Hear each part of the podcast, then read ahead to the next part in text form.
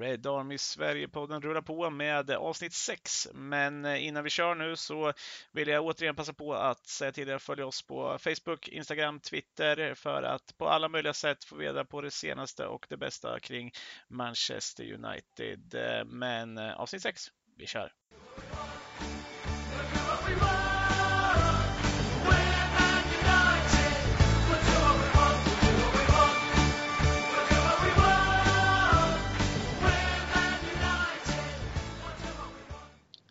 Startar vi igång det sjätte avsnittet av eh, Red Army Sverige-podden och eh, det är som vanligt eh, Adam Stenberg, Mikael Krekula och jag Jonas Andersson som är här. Känner ni er redo grabbar? Absolut. Yes, vi kör. Ja, det tycker jag att vi gör också. Vi har väl inte så mycket att snacka om rent att vi har spelat någonting, eller faktiskt ingenting att snacka om när det gäller att vi har spelat någonting, utan eh, vi ska gå direkt in och se på nästa match och eh, vi ställs ju inför, eh, ja, det stora hatmötet kanske i, eh, för oss i Manchester United-kretsar. Eh, Liverpool på söndag på Old Trafford. Eh, jag tänkte först bara rada upp eh, faktiskt vilka spelare som eh, fortfarande ses skulle kunna vara otillgängliga eller är otillgängliga eh, till på söndag. Eh, och eh, jag kommer hoppa över några, men vi kan bara säga att de som är helt uteslutna till på söndag är Bajy, Fosumensa och Dalot samtidigt som, eh, ja, igår vet vi alla som kollade på landskampen att de Gia är osäker. Vi har inte fått några ny info där. Eh, Greenwood är lite osäker fortfarande med sin ryggskada. Lingard ser ut att högst troligt missa. Eh, Pogba räknar, eh, kom ut för, ja, inte alls länge sedan att eh, de sa att han kan vara tillbaka men eh, United är pessimistiska. Van Bissaka ser ut att kunna vara tillbaks, eh, Shaw ser ut att kunna vara tillbaks, Martial är de hoppfulla om att han också skulle kunna komma till start. Med det sagt ja just det, vi har den, den mest oklara skadan som fortfarande inte vet vad den är riktigt. Phil Jones är borta också. Men det skadar väl ingen, kan jag inte tycka. Jag hade glömt bort Jones. Ja, man glömmer bort honom lätt i år. Jag har skrivit om honom ett par gånger och det, han är lätt att glömma bort. Eftersom han inte har varit med typ överhuvudtaget, förutom något el-uppvaknande där. Mm. Men jag tänkte först så här, hur, ehm, vad tror vi om matchen? Jag har en känsla av en känsla av att det inte alls kommer gå så bra. Jag vet inte vad ni känner. Liverpool har inlett jävligt bra. Ja. Och det kan vi knappast säga att vi har gjort. Men jag känner ju att är det någon match vi ska kunna göra bra ifrån oss så är det ju mot lag som gillar att ha lite bollinnehav. Mm. Eh, min, min förväntan är inte hög, men det känns ändå som vi kan ställa till med något i den här matchen. Men då gäller det att ta vara på chanserna. Uh, överlag känns det ju inte alls särskilt hoppfullt. Nej. Men de är ett lag som gillar att ha bollinnehav och då trivs ju vi. Och tvärtom när laget vi möter inte vill ha bollinnehav. Mm. Ja, jag tänker också att det är det som, det som kan passa oss ganska bra. Sen tänker jag också det här att det är ingen som tror på United i den här matchen. Det är så jävla mycket att vinna. Och inte... Okej, okay, det är ju såklart lite press på United, men ändå inte... Det har nog aldrig varit mindre press på, på ett United-lag i en sån här typ av match. För det är ingen som förväntar sig att United ska vinna den. Så att på så sätt så, så känns det ganska bra. Och som Adam säger också så tänker jag att matchbilden kan passa United ganska bra. Ja, och mot ett Liverpool som jag ändå kan känna i de matcherna jag har sett inte har presterat på topp. Alltså, de, har haft, de har haft marginalerna med sig, det måste man säga ändå. Ja, eh, och jag vet inte vad ni känner, men Eh, precis som du säger Adam, har jag också spekulerat lite själv för så här att det, det måste ju vara en sån match där spelare som Martial och Rashford, där vi, om vi nu sätter eh, omställningsspelet som till exempel mot Chelsea, så bör vi kunna komma till en del chanser. Jag vet inte, alltså just att omställningsspelet blir så viktigt och det är där vi ska vara bra med spelare som James, Martial, Rashford, om nu Martial är med. Men annars har vi, ja, ja vi kommer säkert få se Pereira igen då, men men att där någonstans ska vi kunna faktiskt skapa fram någonting för Alexander Arnold till exempel har gjort en ganska vek säsong till att börja med. Jag är övertygad om att vi kommer skapa chanser. Frågan är bara om vi kommer skapa tillräckligt många chanser för att det ska generera i mål. Mm. Som det sett ut hittills så har vi behövt några chanser för att göra ett mål. Och ofta har det varit tillfälligheter också där motståndarna bjuder in oss. Men just för att de är ett högt med sin backlinje, de är väldigt offensiva, så kommer det bli chanser. Och vi har suttit tidigare och sagt att det är enkelt kanske att möta Newcastle eller enkelt att möta Hollands motstånd. Men de har ju haft en annan, ett annat förhållningssätt till mötena med oss. Och Liverpool kommer ju inte räds, äh, vara rädda för att möta oss alls. Och mm. det tror jag kommer gynna oss i det avseendet. Men sen gäller det att vi håller tätt också. Vårt försvar har ju faktiskt varit helt okej okay den här säsongen. Sen har vi ju haft problem med skador. Shaw skadade ju sig. Det var mot Palace han klev av. Och sen har ju AVB varit borta de senaste matcherna. Det är klart det kommer släppas in mål då. Men när vi har haft eh, helt manskap så har det ändå funkat helt OK. Mm. Eh, det som var tydligt när vi hade helt manskap i backlinjen, det var ju mot Palace då. När Lindelöf förlorade nickduellen mot Slupp och Harry Maguire tog platsen där Shaw hade. Men i övrigt tycker jag det är helt okej okay när alla de här är med. Mm. Så ja, det där är nyckeln liksom. Kan vi hålla tätt mot de här, ja men då kan vi få med oss en poäng. Men mycket mer vågar inte jag tro på. Nej. Nej, jag känner ju också att även fast vi har bytt lite i backlinjen och oftast har vi faktiskt släppt in minst, åtminstone ett mål. Men jag tycker ändå inte United har släppt till särskilt många målchanser. Kollar vi mot Crystal Palace, det är inte, det är inte särskilt många målchanser de har överlag. Newcastle har i princip inga målchanser alls. Så att även fast det har blivit något insläppt mål så tycker, jag, så tycker jag ändå överlag att försvarsspelet har fungerat ganska bra. Sen har vi haft, jag måste ändå säga lite otur att vi har släppt in så pass många mål för att sett till målchanser är det inte så jättemånga som, som vi har släppt till egentligen. Mm. Jag tänker bara, om vi nu ändå ska gå in på det här med att släppa in målchanser, bara säga, vilka ska vi spela med då? Vi får väl ändå anta att de Gia och, eh, inte kommer vara med, eh, med tanke på att han ändå gick av eh, nu igår. Eh, mm. Och att han, eh, att Romero står Sen att Tuan Sebe gör en väldigt bra match ändå mot eh, Newcastle. Jag tycker att han är väldigt bra som mittback där och, och att det är där han visar att han ska spela.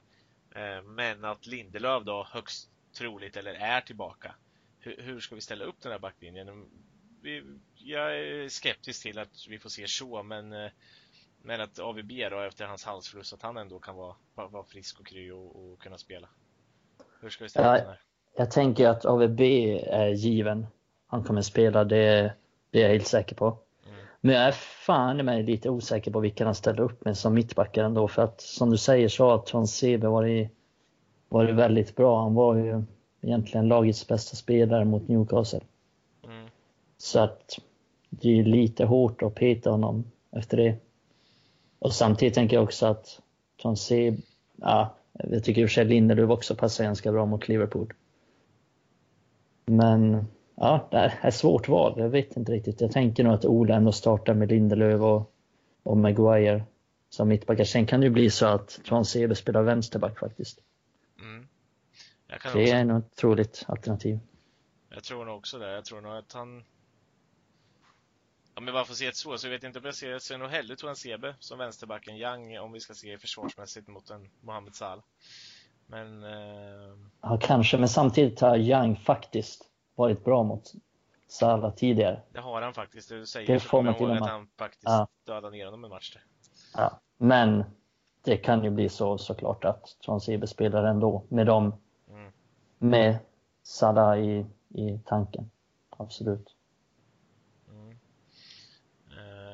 vi får väl ändå som sagt säga, det känns som vi kan mönstra en, en bättre backlinje igen. Uh, jämfört med tidigare, de här sista matcherna med eh, just att AVB är tillbaka. Det gör så otroligt mycket i alla fall i min mening. Ja, man behöver inte oroa sig för att Rojo ska vara med nu. Nej. Det är ju en fördel. Ja, det är inte helt lätt att säga hur man ska formera. Sen Shaw, han var ju på gång tillbaka, men han kanske inte är redo att starta. Nej, det, det, det, det han, också. han är ju sällan, han är ju, han är ju sällan en sån som är liksom i bästa fysiska form efter att han har varit skadad kanske, tänker jag. Utan han är, han, han är väl en sån som kanske behöver lite mer tid och kanske inte är lika ambitiös som alla andra att komma tillbaks. Nu är det bara mina fördomar och känslor kring honom. Men det är väl lite så man känner. Jag fick en sån här känsla, det kommer ju aldrig hända. Men under rådande situation, när vi knappast har överflöd med mittfältare nu när Pogba tycks vara borta och vi ändå har en mittback över. Det skulle vara spännande när vi ändå kommer bli nedtryckta och vilja kontra och köra någon slags 5-2-3 uppställning med våra tre mittbackar.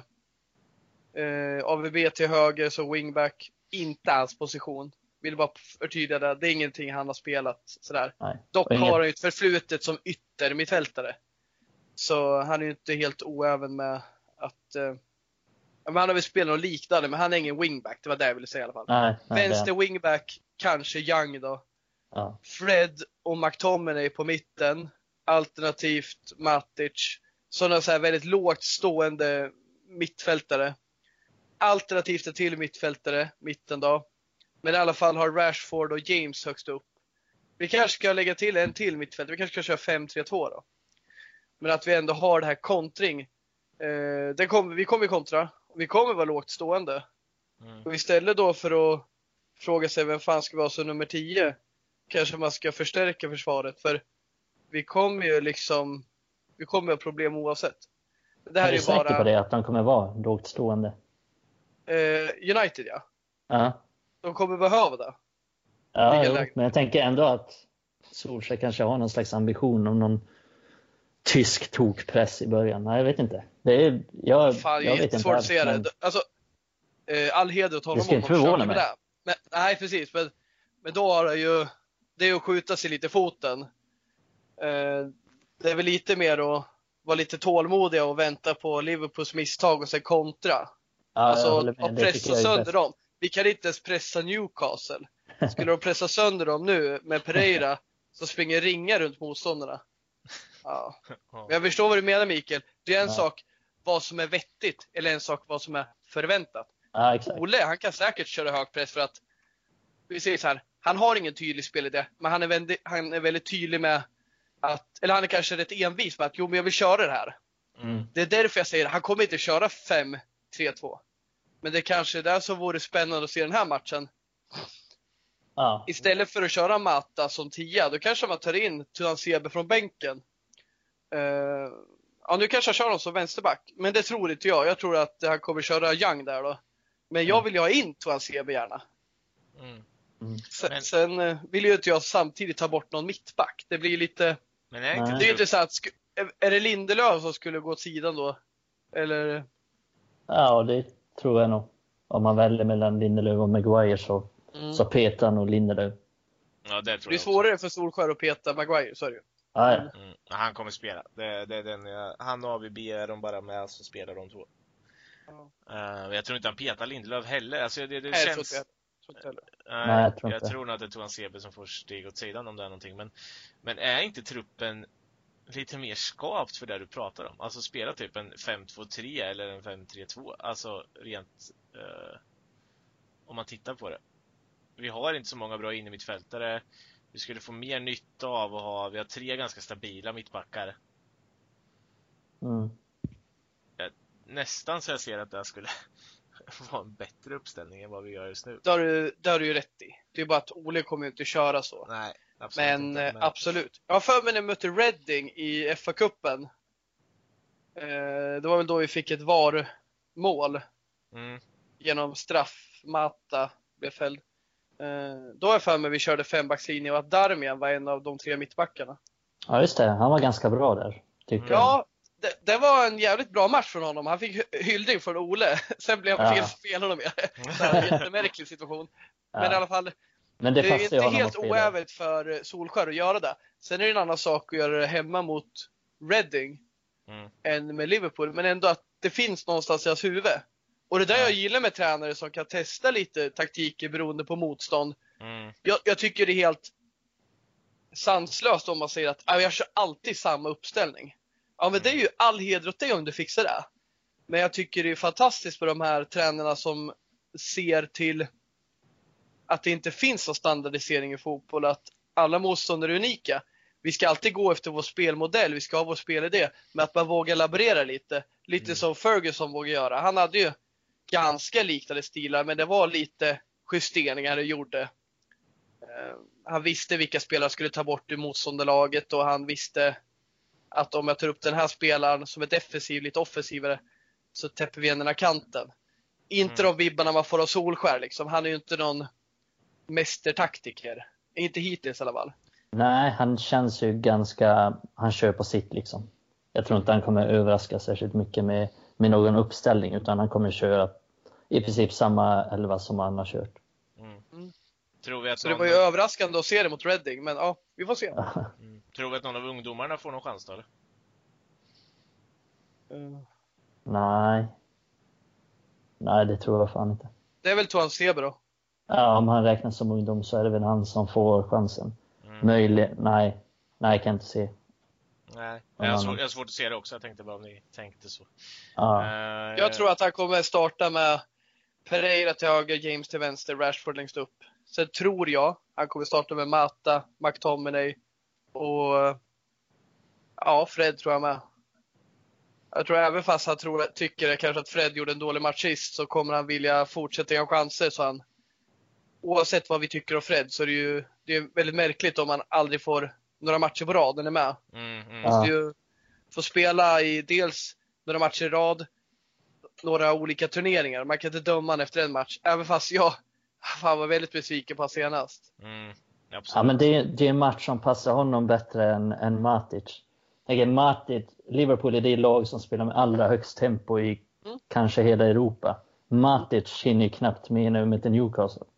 Nej, exakt. Att, jag tror Fred passar i den här matchen. Jag, skulle också, ja. jag tror faktiskt jag vill se Fred i den här matchen. Som du säger också, är någon gång måste han börja få lite speltid kontinuerligt. Mm. Och det är först då vi kan döma honom. Är han, är han lika dålig fem matcher i rad utan att visa någonting, ja, men då eh, då kan vi ändå börja prata lite. Men just nu finns det ju knappt någon statistik att, att begrunda på, för att han har inte spelat tillräckligt mycket.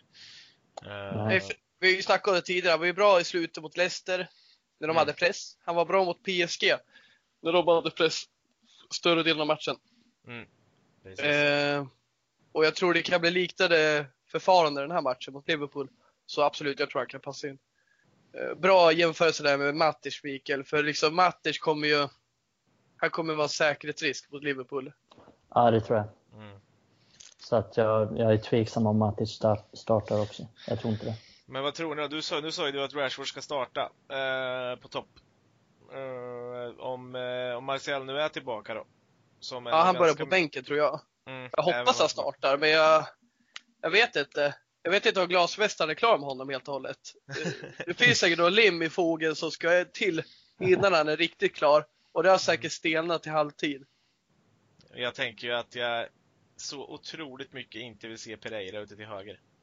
Det, är, det bara skriker inom mig att jag inte vill göra det. För där, då kommer ingenting hända på högerkanten och AVB kommer få ta hand om en Mané och en Robertson själv.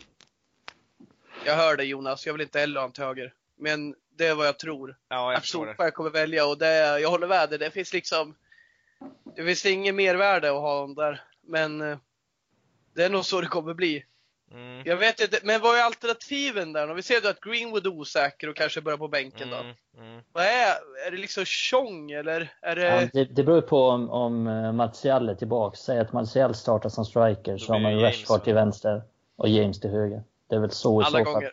Alla gånger. Mm. Men det, ja, det, om de är, är redo att starta. Eh, ja.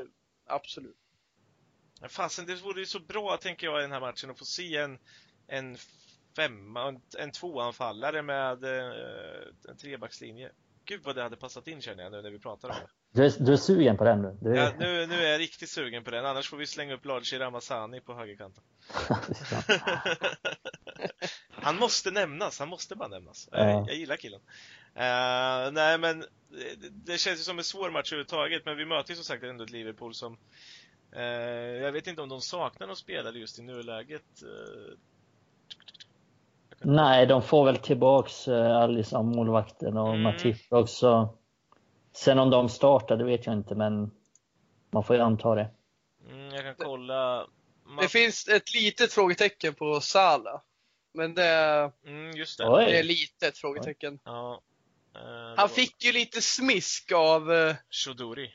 Shodori, ja. ja Shodauri. Just det, just det. Och Uh, finns lite, och sen Shakiri, men han har ju varit borta en stund. Mm. Men Alisson ska mycket väl vara tillbaka. Och Matip också. Ja, så de, de saknar egentligen, ja Klein är borta då, men det är väl ingen saknad. Nej, nej. nej de har i princip ingen, uh, ingen som hade startat som är borta. Nej, precis. Vi ligger faktiskt fortfarande tvåa i skadetabellen också. Gör vi. Det är bara nykomlingarna Norwich som är för oss. Får inte inte leder ännu. Ja, precis. Men vi har inte ledat den så mycket faktiskt, utan det har varit något lag som har varit värre än oss. Det... det är alltid Newcastle, Arsenal och United i topp. Det är liksom ständig topp tre i skadelistan. Mm, men Newcastle eh, ligger typ sist i skadet. Ja, ja, de kanske har fått ordning på någonting. Och Arsenal ligger faktiskt näst sist. Mm. Se där. Det är bara Crystal Palace som bara har en skada som, som ja, de har klarat sig bäst. Um... Vi, när vi mötte... Nu vi ur samtalet lite, ja. Så tar jag ja. När vi mötte Liverpool sist, eh, kommer du ihåg den matchen? Det var ju då när vi fick tre skador i första halvlek. Mm. Eh, vi hade en fin svit och det kändes dömt den matchen liksom. Där ska vi inte bara vinna, vi får tre, vi, vi tvingas till tre byten. Mm. Eh, ja. Vi lyckas få 0-0 då. Eh, även fast känslan var liksom ja, den här är tuff att ta även fast vi var i form. Mm. Men det var efter det där det började slira lite för oss. Lingard blev lite skadebenägen efter det där. Han hade rätt fin form innan. Fyllde en fin funktion i Solskärs dåvarande formtopp. Och sen Herrera är ju kommentar överflödig, han var ju viktig. Mm. Och vi kom aldrig riktigt tillbaka från det där och Herrera det började strula lite med kontraktsnack. Han var borta, man visste inte om han riktigt var skadad eller om det var käbbel. Rashford spelade ju skadad den matchen också. Ja just det, han, han bet ihop. Ja, Lingard hoppade väl in i den här matchen och blev mm. utbytt har jag för mig. Mm. När Rashford skulle bli utbytt eh, så gick Lingard sönder precis innan exakt, och, och då exakt, bet, då bet Rashford ihop istället. Ja. Det var helt bisarrt. Ja, ja, det var sjukt. Den matchen Men, var sjuk. Den matchen förlorade vi inte trots omständigheterna. Mm. Men jag kollar lite inför där. Vi har inte förlorat mot Liverpool på Old Trafford sedan 2014. Vi har inte förlorat mot dem eh, precis. Och då hade Moyes rodret. Det är rätt länge sedan. Mm. Och visst, 2015, 2016 då var inte Liverpool något bra lag. Mm. Men eh, det är ganska intressant statistik att vi har mycket oavgjorda matcher. Mm. Ja, man får inte glömma att vi förlorade ju stort under Fergie någon gång där med Benitez så att vi har ju liksom, vi har inte haft Precis. superbra facit mot i och för sig bättre på hemmaplan mot dem, men på bortaplan har vi sällan spelat bra mot Liverpool. Mm. Nej. Ja, så är det väl. Eh, jag tänker, om vi ska ge oss på att ändå äh, tippa något resultat då, vad, vad, vad, vad tror ni? Jag tänker äh, Jag tänker att jag ger Mikael chansen att börja idag då. United vinner med 2-0. Hackkycklingen Rashford gör två mål. Oj. Ja, det, är, det är optimistiskt i alla fall. Ja, då. Adam då? Mikael, menar du att han gör en kröjfint så Trent Alexander-Arnold glider ut ur arenan parallellt med Sol Campbell. Kommer du ihåg den här gången när Sol Campbell glider utanför arenan? Ja. Han glider till en annan världsdel. Eh, för övrigt jävligt snyggt mål av Rashford den gången när han dribblar ja, av. Eh, jag är lite mer pessimistisk. Jag tror det blir 2-1 till Liverpool. Jag känner att vi har 1-1 länge, men att de gör mål i typ 75. Ja, det är jobbigt och med tungt hjärta jag säger det, men de har, de har tyvärr mycket mästartakter i sig. Vi snackar om att de har flyt och så, det har de och det, det är en tydlig indikation på att man är på väg någonstans när man får med sig de här marginalerna. Till mm. exempel i ja. synnerhet mot Leicester där de får där liksom. Det är ju bisarrt hur de får en vinst. Men de är värdare. Ja, det är bisarrt hur de får Ja. Uh, jag förstår. Vad tror jag... du Jonas? Ja, uh, du, du snodde lite mitt faktiskt, jag tänkte säga 1-2, men jag, jag, går väl, jag går väl ändå på att jag någonstans, mitt optimistiska är att vi vi når ett kryss på, på, på 1-1. Att vi ändå kontrar in någon boll. Jag tror säkert vi kan ta ledningen i en sån här match. Det skulle inte förvåna mig. Och så ser det Nej, lite ut som så ser det lite ut som tidigare. Det ser dåligt ut i första halvlek. Vi släpper in ett mål. Eh, ja, varför inte en nick av Van Dijk i andra halvlek? När han hoppar upp och blir markerad av Daniel James på en hörna. Eh, skulle väl kunna vara ett typiskt United-misstag att göra. Ja, det är, det är bra. Den, han är ju bättre än Juan Mata i luften så att det vore värre. Ja, det, det kunde det varit. Eh, nej, men någonting sånt skulle jag kunna tänka mig. Så jag, jag säger väl 1-1 då. Och att eh, det är eh, McTominay som gör målet på ett tillskott. Skott av skott. Precis. Eh, jag kommer ta det här på orden på er till nästa gång eh, och sätta igång någon form av lite eh, trekamp mellan oss här och se lite när vi tippar Uff, tror du resultat. skulle säga trekant. För. Nej, det ska vi hålla oss undan från. Jag, jag tänkte också på det. Jag tror inte lyssnarna vill höra på det där. Så kul ska vi inte ha. Nej, eh, även om jag tycker om mina röster så, så tar vi det där utanför podden tycker jag.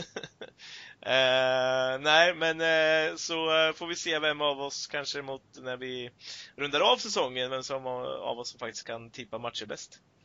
Man vet ju aldrig. Det kan ju vara lite, lite kul jämförelse i alla fall. Ja, du får ju räkna med att... förväntningar. Nej, sen får du räkna att Adam ofta snor mina tips också. Ja, precis. Men jag tänkte, du Nu fick, fick ju jag Det är börja. tvärtom ju. nu fick du börja. Ja. Eh, nej, men vi kör. Eh, Adam, du får säga någon som gör mål då. Eh, typ i, i, ja, du har ju sagt att United gör mål. Säg någon som gör mål. Vi andra har sagt. Ja, eh, jag tror att eh, Rashford gör mål. Mm. I United. Mm. Rashford. Ja, då har vi Rashford, Rashford, McTominay. Se lite vad vi, vad vi säger om det där. Eh, eller vart vi kommer sen. Eh, men jag tänker att vi eh, rullar vidare om ni inte har någonting som ni vill slänga ur er här. Sista innan Liverpool, vi, eller innan vi avrundar Liverpool-matchen. Så en nyckel är ju verkligen om AVB är tillbaka och får Ja. vara högerback. Dels för att vi inte har så bra alternativ på ytterbackarna om han inte kan vara med. Och dels för att ja, med deras spetskompetens, all heder åt eh, Firmino, han är jätteviktig. Kanske det viktigaste offensivt, men den där spetsen de har på kanterna, just i Mané också på vänsterkanten. Mm. Det kan göra stor skillnad. Absolut. Eh, att liksom få bort honom och där har jag ett starkt förtroende i AVBs kompetens. Han är så jävla bra defensivt. Det går inte att säga. Ja, han, är- han är en ny sorts spelare. Alltså jag tror aldrig jag har njutit så mycket av att eh, bevittna en försvarsspelare. Och se någon försvararna. Nej, just försvarstekniken. Mm. Hur han du vet ibland nästan är på knäna och täcker och håller på liksom. eh, Han ser ut som en spindel ibland. Han både tar sig fram och täcker bollar och storbollar. Det är jättespännande. Och liksom. Han har ju väckt en ny teknik på något sätt. Ja, innan du fortsätter bara, har du tänkt på att han tacklar fel också? Alltså som försvarare får man ju lära sig till exempel att du, du ska ju ta det bortre benet runt Ja. eh, spelaren för att inte toucha foten först. Men han tar ju sitt närmsta ben, böjer det eh, ungefär som i en bumerangböj och eh, Mm. tar bort bollen. Alltså han gör ju ett fel rent skol, skolningsmässigt. Mm. För, för eh, han, man vill ju inte toucha med det närmsta benet. Nej. Då blir det ju frispark direkt. Men på något jäkla sätt så böjer han benet och Mm. oftast är det ju att han kommer i efterhand. Han är alltså kutar ikapp en anfallare. Sen slänger han sig bakom honom och lyckas nå den. Om man tänker nu är det gult kort. Eh, för Ja. att han liksom hoppar väldigt sent och så här. Men han har en extrem uh, hjärna för att lyckas med det här. Och en teknik då. Mm. Men att sen det är många lägen man tänker han att ju- nu är det kört. Men han tar det liksom. Mm. Ja, han tacklar ju ibland fast han inte behöver heller. Han kan liksom bara stå ut eller vänta, vänta ut spelaren. Då tänker jag, nej fan jag tar väl den istället. Ja. Så tacklar han. Vi kan väl säga Ja. att AVB är nyckeln till frihet. Eh, på, något, på något vänster. Eh, ja, eh, vi slipper ju se Rojo i alla fall. Om, Ja, men det, det är tryggt att ha AVB där. där. Ja, det är det absolut. Eh, nej, men jag, jag känner mig nöjd med Liverpool-snacket. Jag hoppas att alla andra är nöjda. Så vi, vi kör vidare.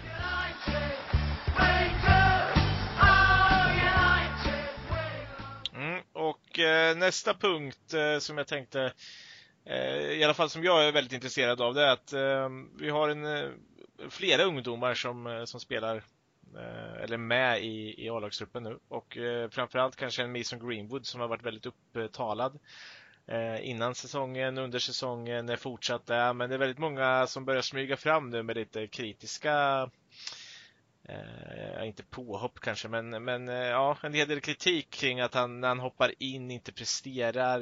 Eh, han eh, liksom inte, han kommer inte in i och, och, och gör något speciellt eh, på de 15, 10, 5 minuterna han får. Eh, och har väl inte levererat, framförallt inte i Premier League än så länge. Och eh, jag känner väl själv att jag fortfarande är en sån som tror väldigt mycket på honom och eh, ja, ett ämne kring eh, att diskutera ungdomarna som jag gärna vill ha, ha upp här i podden också.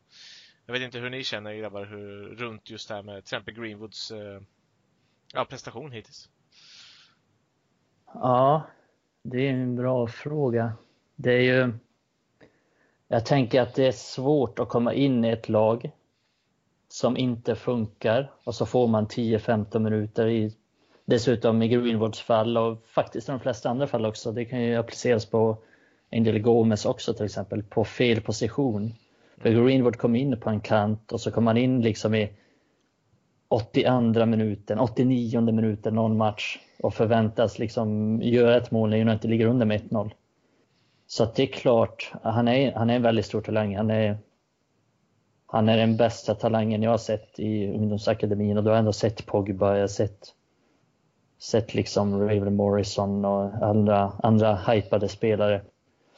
Så att det skulle jag säga att han är väldigt, väldigt bra. Men jag tänker också att om vi tänker Class of 92 till exempel, när Ryan Giggs och de kom fram, Paul Scholes, då hoppar de in, då kanske de hoppar in i minut 60 när United ledde med 4-0. Och i United så fanns det liksom Erik Cantona som var lagkapten och fanns liksom ledarfigurer, vana vinnare i laget. Folk som har varit med och vunnit och folk som är stora spelare när Mason Greenwood hoppar in i United nu så är vem är stöttepelaren i det här laget? Det är, kanske, ja, men det är liksom Scott McTominay som visar mest på planen. Och vad är han? Han är han är ju nyss kommit upp i A-laget. Mm. Har inte vunnit någonting. Är, är ingen given liksom startstjärnspelare på något sätt. Så att vad kommer Mason Greenwood in i för lag? Mm. Och vad förväntas han göra om man jämför med Giggs, Scholes? Att jag tänker hur mycket lättare det är att komma in i ett fungerande lag. Och sånt kan ju appliceras på alla. Det finns ju massor av exempel på spelare som har, som har kommit in, som har spelat för stora klubbar men presterat dåligt. Till exempel kanske Mohamed Salah inte var särskilt bra i Chelsea och då är ändå Salah en, en stjärnspelare som visar hur mycket som helst nu i Liverpool. Mm. Så att baserat på det här, det, det är lösa grunder. Jag har ändå sett, jag förstår att folk kritiserar men jag har ändå sett Mason Greenwood i flera år nu och jag har sett vad han kan göra, jag har sett poten, potentialen i honom.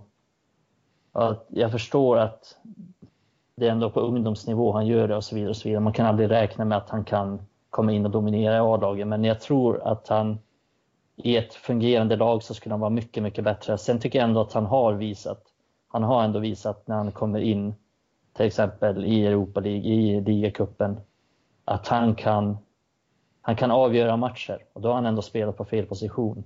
Mm. Så man får ändå tänka på det. Han har nyss fyllt 18. Det jämför med spelare i samma ålder så tänker jag typ så här. Ja, men säg Victor Lindelöf. När han var 21, 22 så spelade han i Benfica 2, liksom i andra divisionen i Portugal. Var, Bernardo Silva gjorde samma sak när han var 21 tror jag. Mm. Så att Andres Iniesta var inte ordinarie i Barcelona när han var 18. Och han blev en av världens bästa spelare. Så det är, det är, det är svårt att, jag tycker det är, ja, det är lite måste... märkligt att förvänta sig att, att han ska liksom komma in och dominera. Så jag tycker ändå att han har gjort det bra, sett till förutsättningar. Man måste väl ändå förstå att alla kommer inte göra en Mbappé. Alltså, det, det är väldigt få som gör den resan som han har gjort och är så Nej, bra, så ung. Exakt, exakt. men eh, folk förväntar sig liksom det, att han ska göra det. Men hur Mbappé många kommer gör, hur många fram gör en Mbappé? Hur många Han- gör en Rooney som... Rooney kom ändå in i ett bra Everton. Och det är inte så att Rooney gjorde 40 mål när han var 18. Nej. Han, han gjorde något mål mot Arsenal som blev hypat där. Sen gjorde han några till, men det var inte jättemånga mål han gjorde. Så Mbappé och Rooney ju ändå in i ett Rooney, inte så högklassigt, men ett välfungerande lag under Moyes. Ja. Mbappé var verkligen ett välfungerande lag. Och det var ju inte Mm. så att han lyfte laget, han gjorde ju en extra krydda på ett Mm. välkomponerat gäng. Mm. Med eh, väldigt bra spelare som var bra då i alla fall. Men laget under Jardim var ju bra då. Och eh, jag tänker då på Monaco innan han gick till PSG. Ja, precis. Och eh, förväntningarna på eh, Greenwood blir ju lite så här, alltså, som det ser ut idag, med den åldern han är i, så är allt han gör bara en bonus som det är bra. Mm. Sen om det går dåligt ett tag, det ska man ju inte dra för stora växlar av. Han är ju som sagt ung, laget funkar inte så bra. Man ska nog se till helheten, inte bara till specifika grejer. Men det är klart att startar han tio matcher på rad och alla är urusla prestationer, ja men då kan vi börja snacka om liksom, ja men han, eh, han missar öppna mål och sådär. Liksom. Då har vi Mm. lite mer kött på benen. Men som det ser ut nu så får han ju inte starta. Han får inte starta mot Newcastle när vi har skadeproblem. Så det är ju klart att eh, det är en annan förutsättning då om han hade fått starta lite mer. Mm. Så det är när han börjar göra det, det är då vi kommer också få se rättvisa från honom när han får få ut sin fulla repertoar. Inte bara hoppa in. Vi har snackat om det tidigare. Mm. Det är, enligt historiken som Wikel har följt så är inte det hans affär liksom att hoppa in i matcher och göra Chicharito-mål. Han är en sån som sätter prägel från början. Ja. Precis. Jag tycker ändå är- att ja. Jag tycker ändå Ja. att han har liksom lyckats, ändå, även om det inte har varit superbra när han hoppat in, så händer det ändå någonting mer när han kommer in. Det, det är någon som gör någonting, de försöker utmana, det är inte, det är alltid, inte alltid den här passningen i sidled. Han försöker i alla fall med någonting, även om det inte alltid lyckas. Men det är som du säger, det är inte så mycket som fungerar runt omkring honom heller när han hoppar in. Eh, så att det är, ja. Jag, jag tycker Ja. också att det är lite orättvist, alltså rent i, i den kritiken som, man, som ändå kommer nu. Ja, det, det håller jag med om. Det, det säger sig självt att det är svårt att komma in i lag som, som inte fungerar. Och också den här pressen och självförtroende-grejen. För det är ju, hur känns det att vara Mason Greenwood och vara liksom Messias, frälsaren? Det är klart, en stjärnspelare ska kunna klara av den pressen. Absolut. Men man får ändå tänka på att han är 18 år. Hur många har egentligen klarat av den pressen? I den åldern? Det är, det är inte jättemånga. Ja, och han ska inte leva under den pressen just nu. Den som lever under den pressen just nu är ju Marcus Rashford till exempel. Om man ska dra någon parallell till någon som ändå gjort någon form av liknande resa till en början som Rashford Ja. gjorde. Och jag tror Rashford påverkas enormt mycket av pressen, det tror jag. Mm. Ja, och det är ju liknande med, du kanske tänkte komma in på det Jonas, men med Gomes där att Mm. han har också haft lite liknande situation som Greenwood, att han fått svårt att få till startare men ändå varit med i planen. Mm. Och till exempel där mot Alkmaar gör han ju en dålig match. Men det är också en sanning där i att vi, vi har inte ett fungerande lag den matchen. Vi har B-laget, vi har lite märklig uppställning där vi ska liksom köra två kockar i samma soppa med Mata och Gomes. Mm. Eh, De har flyttat Gomes till kanten och Mata i mitten. Och det blir liksom ingen kärlek mellan dem. Mm. Medan Gomes kanske vill ha någon med lite mer rörelse bredvid sig och kanske Ja. gärna den positionen Mata har. Ja. Eh, Det vill säga lite att hade det varit en annan spelare än Mata på den positionen kanske de hade komponerat varandra bättre. Så även den matchen så här, ja man gör inte en bra match men det är inte rätt match att bedöma honom i heller.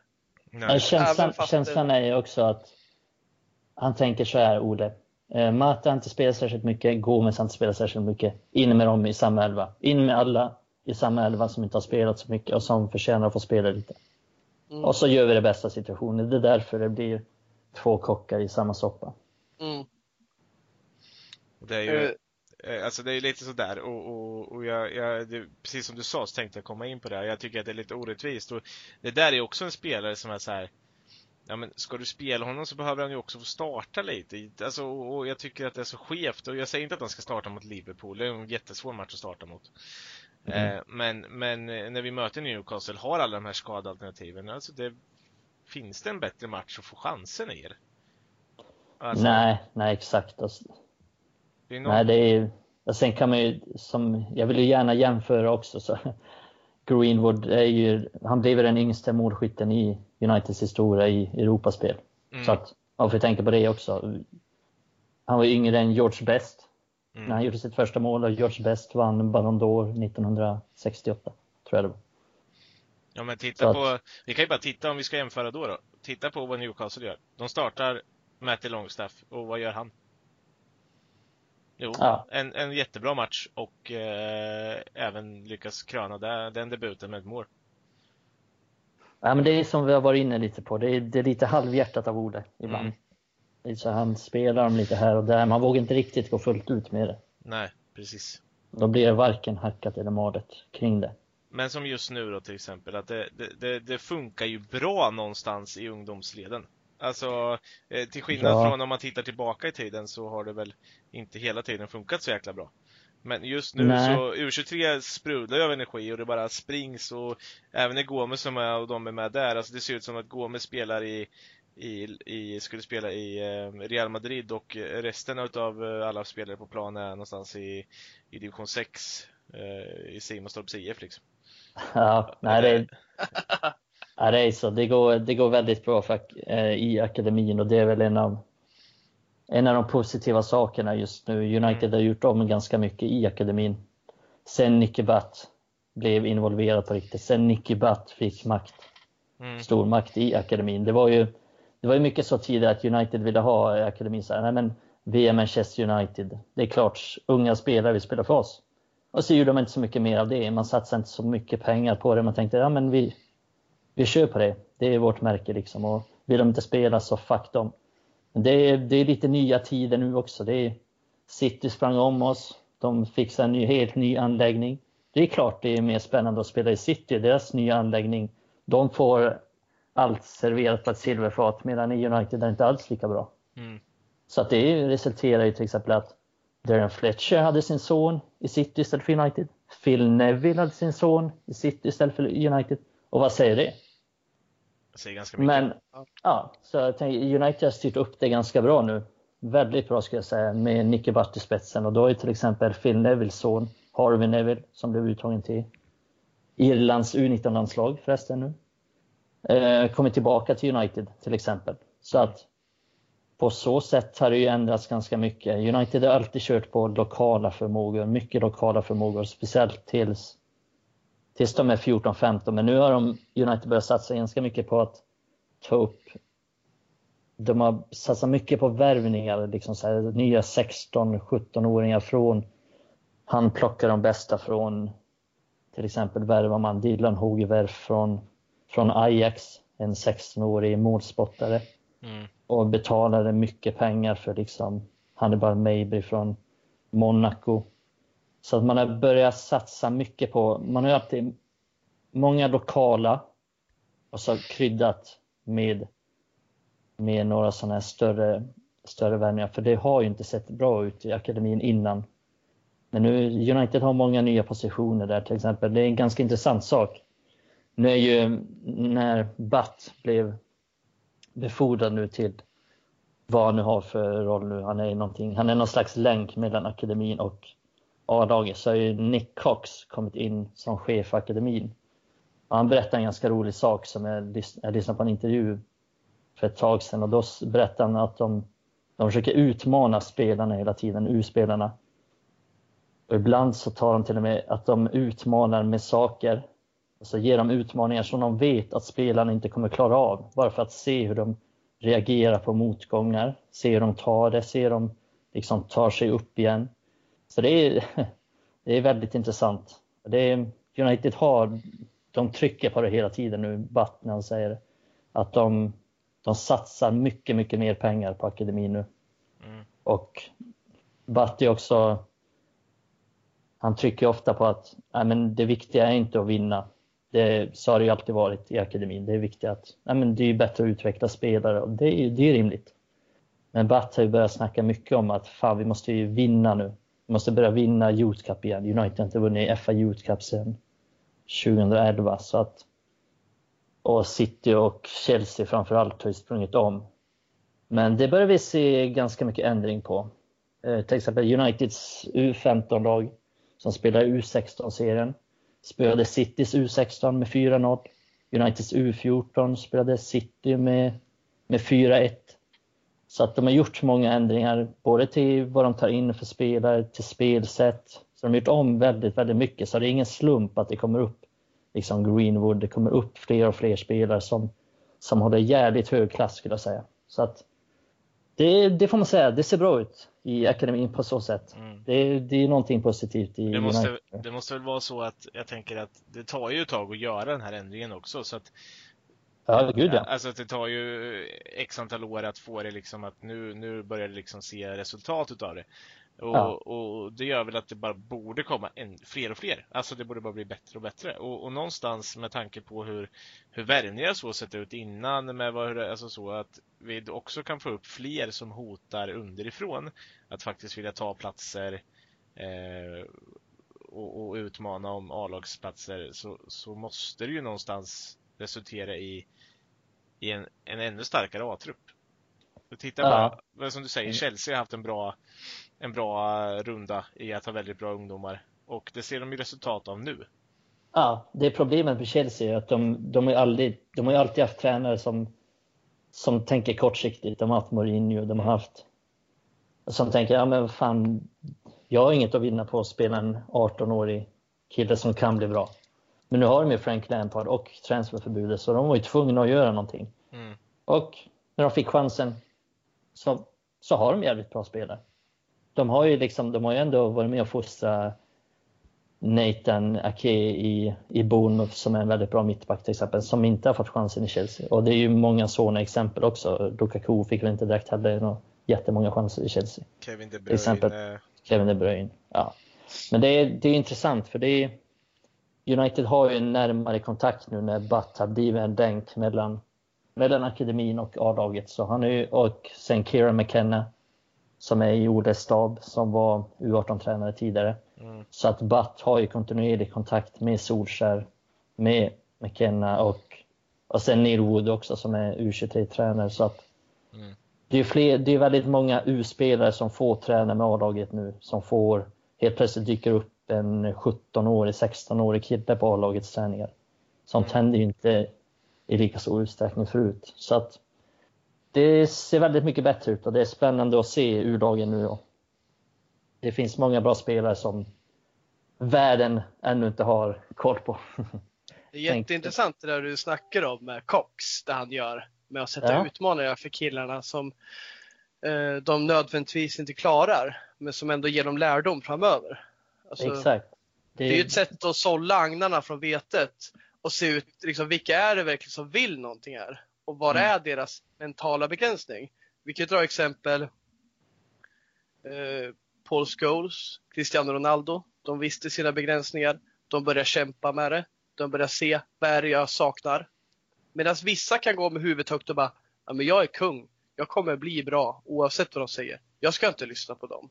Vi har massa exempel, vi behöver inte dra dem här. Men det är ju många som inte har nått i mål.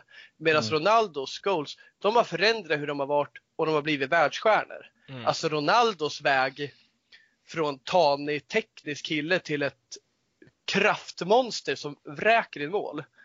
Det är liksom, han blev en förebild för många i klubben världen över. Men till exempel Darren Fletcher såg väl upp till att Ronaldo klev på och började träna upp sig liksom. Mm. Eh, de hjälpte väl varandra där på något vis i alla fall. Ja, men jag har ju, jag har ju inte, det är kul för att jag har gjort, jag har gjort massa intervjuer med gamla United-spelare som aldrig blev ja någonting. Och de säger ju alla samma sak att det är det sjukaste de har sett, liksom Cristiano Ronaldo, hur han drog upp hela träningen bara genom sitt sätt att träna, hur han inspirerade alla. Mm. Och nästan alla som har misslyckats nu, av dem, de, sa, de säger nu liksom att jag ångrar att vi, det är det jag ångrar, liksom, att jag inte satsade mer på, på att träna, ta träningen lika seriöst som Ronaldo gjorde till exempel. Mm. Det är... Jag måste bara ta tillbaka det också. Det var väl tvärtom att eh, Ronaldo såg Fletcher som en förebild. Att kolla på honom. Han gör det här jobbet på gymmet. Gör du ja, något liknande ja. så kan du få en ännu högre koefficient av utveckling än honom. Mm. För du har en annan talang. Precis. Jag ville bara förtydliga så det inte blir ja. någon missuppfattning. Nej, det är väl lite, det, det, det är sådana där drag man kan dra överallt. Alltså kolla på en Zlatan också. Jag tror säkert att det fanns folk i Ajax som han eh, började i och sen när han kom till Juventus så blev det karatesparkande monstret till slut. Alltså sådana spelare kommer ju alltid finnas som, som har den där träningsgrejen plus den där talangen. Och det är ju oftast ja. det som behövs. Alla är inte en Leo Messi. Han har väl aldrig tränat så pass mycket. Eh, alltså titta på hans kropp. Eh, så att han kommer bli något fysmonster. Men däremot har han den överjävliga talangen. Ja, men den har ju nästan ingen som du säger. Nej. Det är kul för när Zlatan, eh, jag var inte där dock, men han presenterade, eller han presenterade hans staty här i Malmö. Mm. Så sa han ju faktiskt ett ödmjukt ögonblick att han sa att jag är liksom ingenting jättespeciellt. Men jag har tränat mer än alla andra. Mm. mm. För att komma hit. För att ingen trodde på mig och jag skulle ge fan på att jag skulle komma dit. Det var min största styrka liksom. Och det är inget han får gratis liksom? Nej. Nej. Eh, vill bara, det, här, jag förstår vad du menar Jonas där med Messi, men han är å andra sidan liksom en bålstyrka, en balans mm. som går in under facket fysik. Så jag, Absolut, förstår vad du menar, han är men... inget monster men han är ändå den här bålstyrkan som gör att han håller sig uppe. Precis som Hazard. Men... Även fast ja. blir mördad på planen. Men jag förstår vad du menar. Ja, men det är inte sam, exakt samma sak som eh, de andra liksom. Han, är, han kunde väl stå och slå bollarna mot väggen och bolla liksom med sig själv när han var två. Alltså ungefär så känns det. Ja. Till skillnad från jag många av de andra. Ja.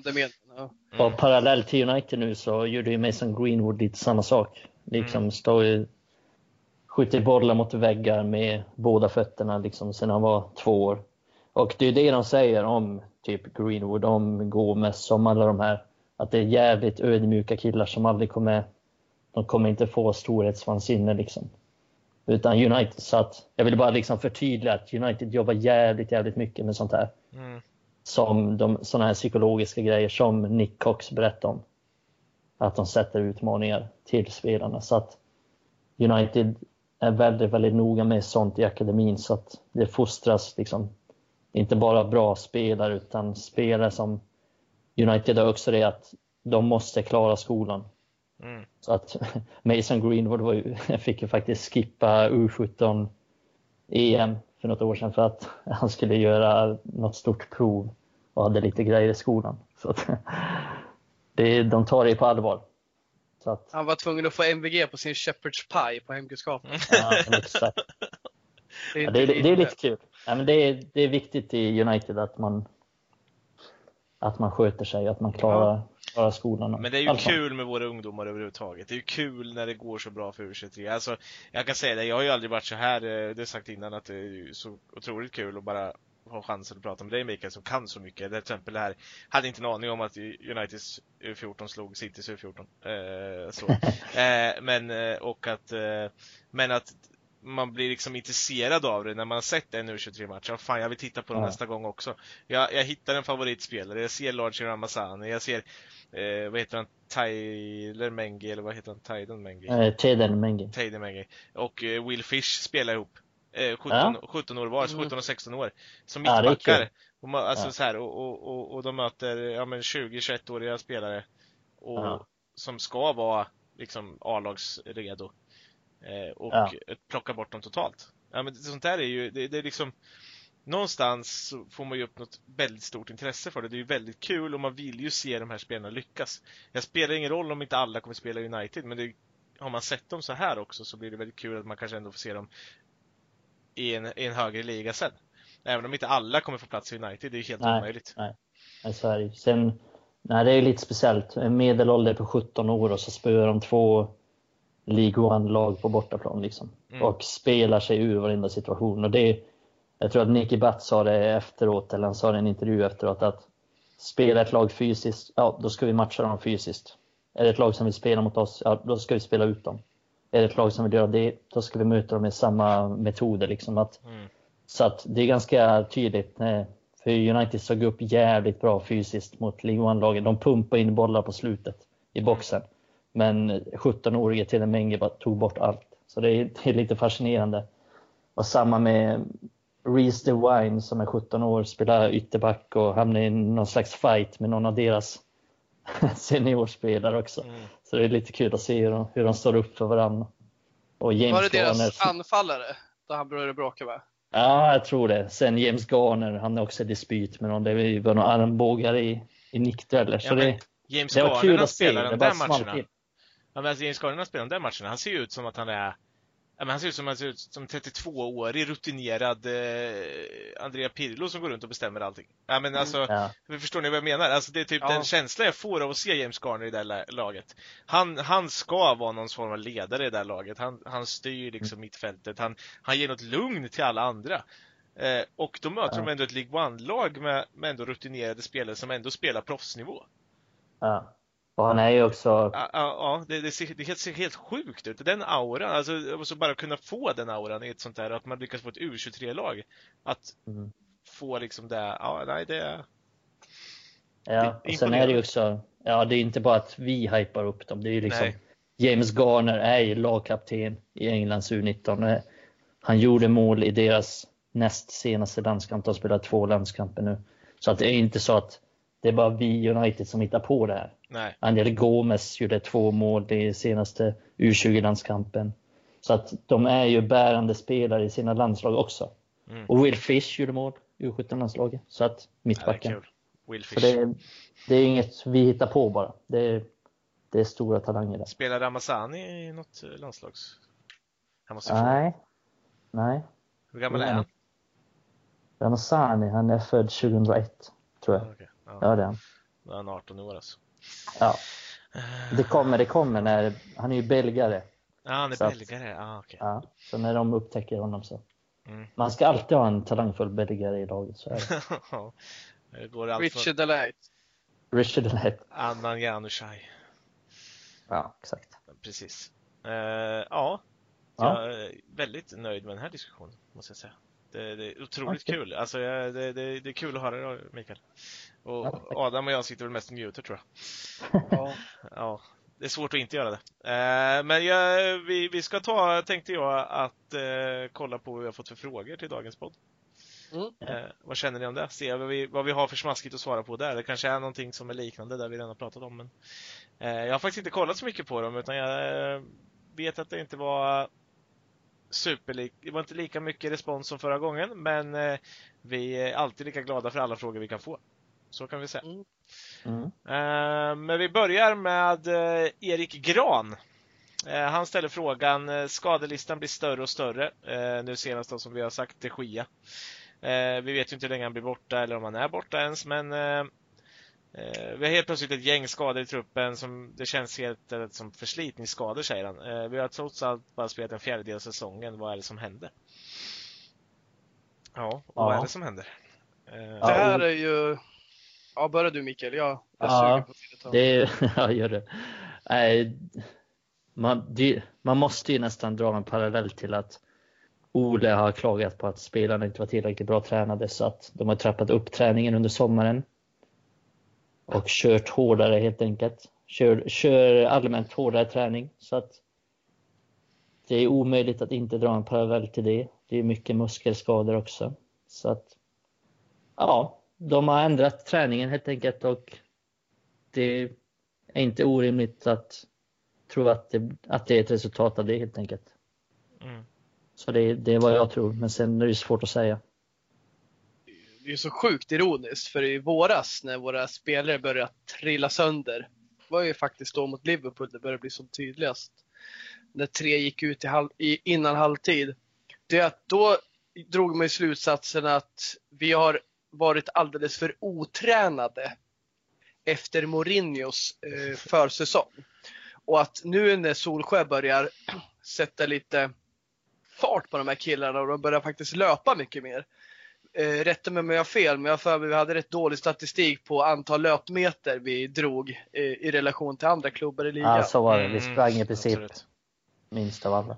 Ja, och sen nu liksom till den här säsongen så ser man bara, man ser ju liksom svetten lacka på spelarna under försäsongen och nu har fan Ole fått ordning på de här. Och då blir det ändå skador, även fast vi tycks vara eh, förberedda på ett annat sätt. Det jag tror det är att det här är liksom fortsatt, vi fortsatt öst på. Även på träningarna. Mm. Har inget belägg för det, men man får känslan av att de fortsätter ösa på på träningarna även under när säsongen är igång. Och det märks ju då i synnerhet nu när Europaspel börjar gå igång så här. Och det börjar tajta till med matcher. Vi har två landslagsuppehåll på kort tid.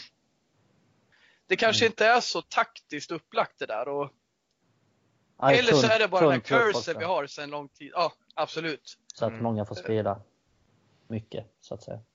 Ja, de klarar ju inte. Och eh, det känns som i alla fall, svaret på den, ja vi har väl, vi verkar ju eniga där Mikael, att de är ju, de är ju slitna av det höga spelschemat och tempot på våra träningar. Ja, det, det, är så det verkar vara. Sen är det jättesvårt att säga eftersom vi inte ser några träningar och så. Men det, det är den känslan man får. Mm. Och att vi har spelare som överlag är, ja, som du sa förut, jag vet inte om glasmästaren ens har gjort klart dem när vi fick dem. ja, precis, vi har några skador spelare sedan innan. Mm. Precis. Uh, ja, jag tycker det svaret är bra. Det, det behövs väl inte säga så mycket mer. Uh, men vi går vidare till Andreas eh, Bärlund. Uh, han säger, vad tror ni händer i januari? Frågetecken. Tänkte eftersom vi har problem med mittfält, göra mål och skadeläget.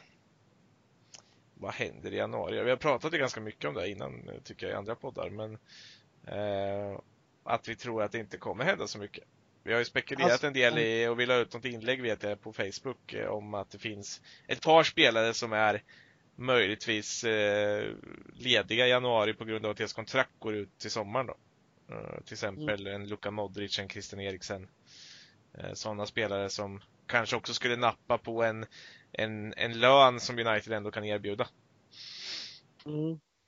Ja, jag tänker uh. att jag tror att det största fokuset verkar faktiskt vara på en, på en ny striker mm. från Uniteds sida i januari.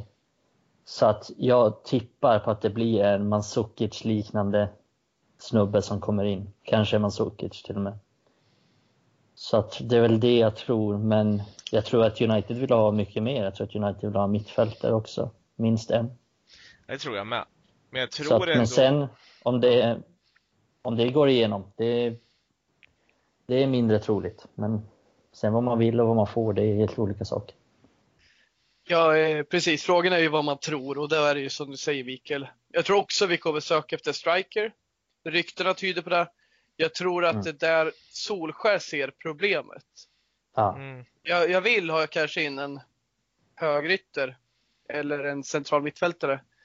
En löpstark eh, tvåvägsspelare på mitten. Men eh, det ska ju förutsättningen att det är rätt person. Jag vill inte in en nödlösning och anfallaren kommer ju oavsett bli en nödlösning känns som. Mm. Ja, ja, men... ja men det, och det är lätt det är att vara så. kaxig. Det är lätt att vara kaxig som supporter och säga ja men vi har anfallare men Solskär tittar liksom. Det är ju en, en ung Greenwood. Det är en skadebenägen Martial. Jag förstår varför han vill men jag gillar inte riktigt tanken. Alla de är under 25 så att det vi har ju mm. väldigt orutinerat anfalls... Det är så. Och jag tänker då, då är det också ryktat som en, eh, och det är ganska starka rykten ändå kring en Moussa Dembele från Lyon. Uh, till exempel. Uh, men jag, jag är också mm. utav den, framförallt den meningen är att vi behöver en, en, en högerytter. Eh, att kunna konkurrera in lite där också. En, en spelare som faktiskt har som utgångsposition, jag är högerytter, jag spelar gärna högerytter. Det känns som att det var länge sedan jag såg det i Manchester United. Ja, men jag, jag hellre in en inne mittfältare, någon slags mm. Ja men inne mittfältare överlag. United skapar färst antal chanser. Jag fick, det fick in färst, det gillar jag. Färst antal chanser i, i ligan av alla. Har aldrig Så hört ordet. Har du inte det? Böjningar Nej. färre. Ja, okay. Jaha, jag trodde, jag trodde ja. du sa färskt. färskt? Nej, så att, ja. Det är inte minst. Genusskapet är minst. Svenska skolan med Mikael Kroppe. Ja, exakt. Eh, ja. Nej, så jag hade ju velat ha in en mittfältare hellre, helst av allt. För att United skapar färst antal chanser av alla. Förutom, mm. jag tror att det var Crystal Palace och Newcastle som skapar färre. Mm. Så att, de har ju förlorat emot. Så att, eh... Ja, det är svårt att göra mål också när, när laget inte skapar chanser. Mm. Man kan ju säga att Rashford är en jävla sopa, men fan, vi skapar ju för lite. Det är det som är det stora problemet tycker jag. Snarare än att Rashford missar tio chanser per match. Mm. Eh, nej, men jag, är också inne på en, en eh, Alltså, jag vill se en högerytter, jag vill se en minimittfältare, men som, jag, som ni säger, det är skillnad på vilja och tro. Eh, ja. Tron jag har är väl också att vi kommer värva en forward eller anfallare av något slag. Eh, sen vem det blir, svårt att se. Ska man se lite till hur Olle har värvat så är det svårt att se en Mandzukic ändå. Alltså, jag tror att en Moussa Dembele ligger närmare i så fall. Uh, sen att uh, Solskjaer säkert vill ha typ James Madison är en sak. Uh, om det ens är lite möjligt att lösa, det är, en, det är en annan sak. Det tror jag inte överhuvudtaget. Men ja, uh, Declan Rice har ju också pratats väldigt mycket om. Tror också det är svårt att lösa mm. honom med ett januarifönster. Ja, det jag tänker om Ole värvar Mandzukic, typ, då är det ju för att han, han har panik liksom. Han, ja. han ska rädda sitt jobb och han ska rädda den säsongen. Ja, men precis. Och det tror jag väl att han, det är rimligt att han känner så. Ja, det är det ju. Eh, att... Och det kan väl leda in oss på, på nästa fråga då. Lite, mm. bara sådär. Eh, eh, den kom via um, Twitter tror jag. Eh, och det finns en liknande på, på Instagram så att jag säger dem samtidigt då. Men vem tränar oss på söndag? Och den andra var nog vem tränar oss, eller vem tränar oss på måndag? Vem tränar oss efter söndag? Eh, var frågorna. Så att de är väl ungefär likadana och då är vi inne lite på Ole. Eh, och panik och behålla sitt jobb. Eh, och bara om jag får säga mitt så är väl jag i den inställningen att han så länge vi inte typ förnedrat förlorar på söndag så kommer han absolut sitta kvar. Jag skulle sätta, jag skulle kunna sätta 500 spänn. Fan, det säger ingenting. Varför säger jag så ens? jag skulle kunna sätta, jag skulle kunna sätta mycket pengar på att eh, han är kvar oavsett om vi förlorar med 5-0. Du gick från ett fegt svar till ett eh, relativt eh, öppet svar. men så här, 500 säger ingenting. Nej. Det kanske är jättemycket. Jag vet inte. Nej, men alltså, jag tror han kommer vara kvar oavsett. Jag ser alla tankar med att ja, man kan få kicken, Mourinho fick kicken efter Liverpool och sådär. Och det finns en logik i det sedan tidigare, men just att när man sätter ramarna för Solskär så tror jag att man kommer ge honom mer tid. Mm. Sen är jag fortfarande inte säker på om han är kvar när nästa säsong börjar. Mm. Det finns mycket väl. Då kan jag ge honom en säsong och sen kickar de honom om inte han har följt alla ramar där de vill. Mm. Men jag tror han tränar efter, absolut. Mm. Jag tror, eh, jag är inte så säker på att han är kvar om det blir 5-0. Du kanske bara drog ett exempel, men det, den förnedringen tror jag inte Ed och Glazer vill ha. Så att det skulle inte förvåna mig om de tar ett förhastat beslut liksom efter 5-0. Nu är det kört. Men det jag menar, men, han, han, får inte bli förnedrad på sånt. Nej, alltså, och nej. det tror jag inte vi kommer bli heller. Alltså någon känsla nej, har jag av att vår, våra försvar är alldeles för stabilt för att det skulle bli 5-0. Alltså... Nej, vi förlorar inte med 5-0. Men jag tror inte han får kicken om vi förlorar. Anledningen men... till att jag säger 5-0, det är inte att jag tror det blir 5-0. Mm. Men för att nej, sätta det i en diskussion. Blir det 5-0, vi blir förnedrade, vi blir pissade på vår egen hemmaplan, så tror jag fortfarande han stannar kvar. Men mm, det, eh, det är såklart. Ja. Nej, inte lika säker på det, men, Nej. men visst, mm. visst. Det är väl kul att vi är oeniga någon gång, eller? Ja. ja. ja ni, ni, är så jävla, ja. ni är så jävla, säger så bra saker så att men nu, nu är du ute och cyklar Adam. Precis. Då, då, stänger vi av Adam resten av programmet. eh, precis. Nej, men eh, jag känner väl att det, det, är liksom högst troligt, ja, han kommer träna oss och han kommer träna oss hela säsongen ut. Det är min mening, men eh, sen får vi se. Det är väl ja det är lite vad som händer framöver här som, som, ja. som avgör. Han kan inte förlora fem matcher till i rad, det tror jag inte. Men, Nej, men vi kan ju enas att han, han är förmodligen kvar om vi förlorar mot Liverpool. Med 2-1 så kommer han inte få sparken. Nej. Han sitter där på måndag. Ja. Uh, ska vi se. Vi hade en till fråga på uh, Twitter. Hur ska man lösa problemen i anfallsspelet? Uh, det är också en fråga kring möjliga förstärkningar i och för sig, men ja, hur löser man problemen i anfallsspelet?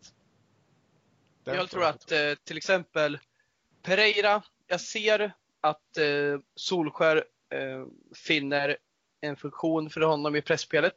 Jag har inte sett den än, förmodligen ingen annan än. Men han ser därför att, därför tar du ut honom. Han Mm. vill att han är med i pressen, han är hård och kämpar. Det är inte hans roll egentligen, men det är så Solskär vill ha honom. Eh, Jag ser att vi byter ut honom, tar in Greenwood, gärna får tillbaka Martial.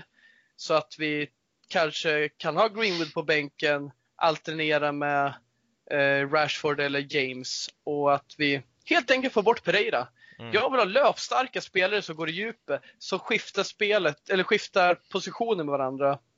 Får lite dynamik i spelet, ger lite alternativ till Pogba, till McTominay när de slår bollar. Mm. Det, det är Ja. lite det jag saknar. Ja, framförallt få, få upp Pogba högre upp i, i planen. För han, han, är vår, han är vår bästa fotbollsspelare. Han är vår mest kreativa fotbollsspelare. Mm. Han måste få upp Pogba i planen och få tillbaks liksom Martial. Få en Rashford i form, bättre på vänsterkanten än centralt och så vidare. Jag vill också ha Ja. en, alltså bara du säger Pogba inte. där, alltså typ, säg att man får upp en McTominay lite högre upp också, förstår du vad jag menar nu? Att man spelar den här mer som vi spelade förra året, mer 4-1-2, när de två spelar högre upp. När faktiskt, för att många gånger när McTominay kommer upp där, han, han är väldigt rak, han är väldigt bufflig, han tar sig fram till skottlägen och sånt där också. Alltså sådana där saker, att man fyller på med sådana, för då kommer Martial, då kommer Rashford, de här, få mer ytor. Ja. Får de bara en mot en lägen, då, ja men då kommer de ofta till avslut åtminstone. Du Mm. tänker att Pogba, ska ha så här offensiv nummer åtta roll. Mm, Eh, precis. McTominay löpstark till höger och Ja, Matic bakom. ja men ish, alltså precis så, eh, den tanken. Jag tror den, den, den tilltalar mig mer, jag tror vi kommer få ut mer offensivt, men ja. Ja, fast byt ut Matic mot James Garner så vinner vi ligan. och eh, släng in Largi Ramazani på högerytter. Ja. ja, nej, det blir nog bra.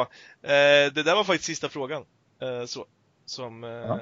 eh, för idag och eh, det sista vi eh, diskuterar i podden idag. Eh, jag är otroligt nöjd och eh, till freds med denna podd. Eh, hoppas ni känner likadant. Absolut. ja, det är kul. Mm, det är alltid lika kul. Eh, men vi hörs ju till nästa vecka och då lär vi väl diskutera ännu mer hur, eh, hur det har gått efter denna Liverpool-match. Så att eh, vi tackar lyssnarna idag igen och säger bye bye.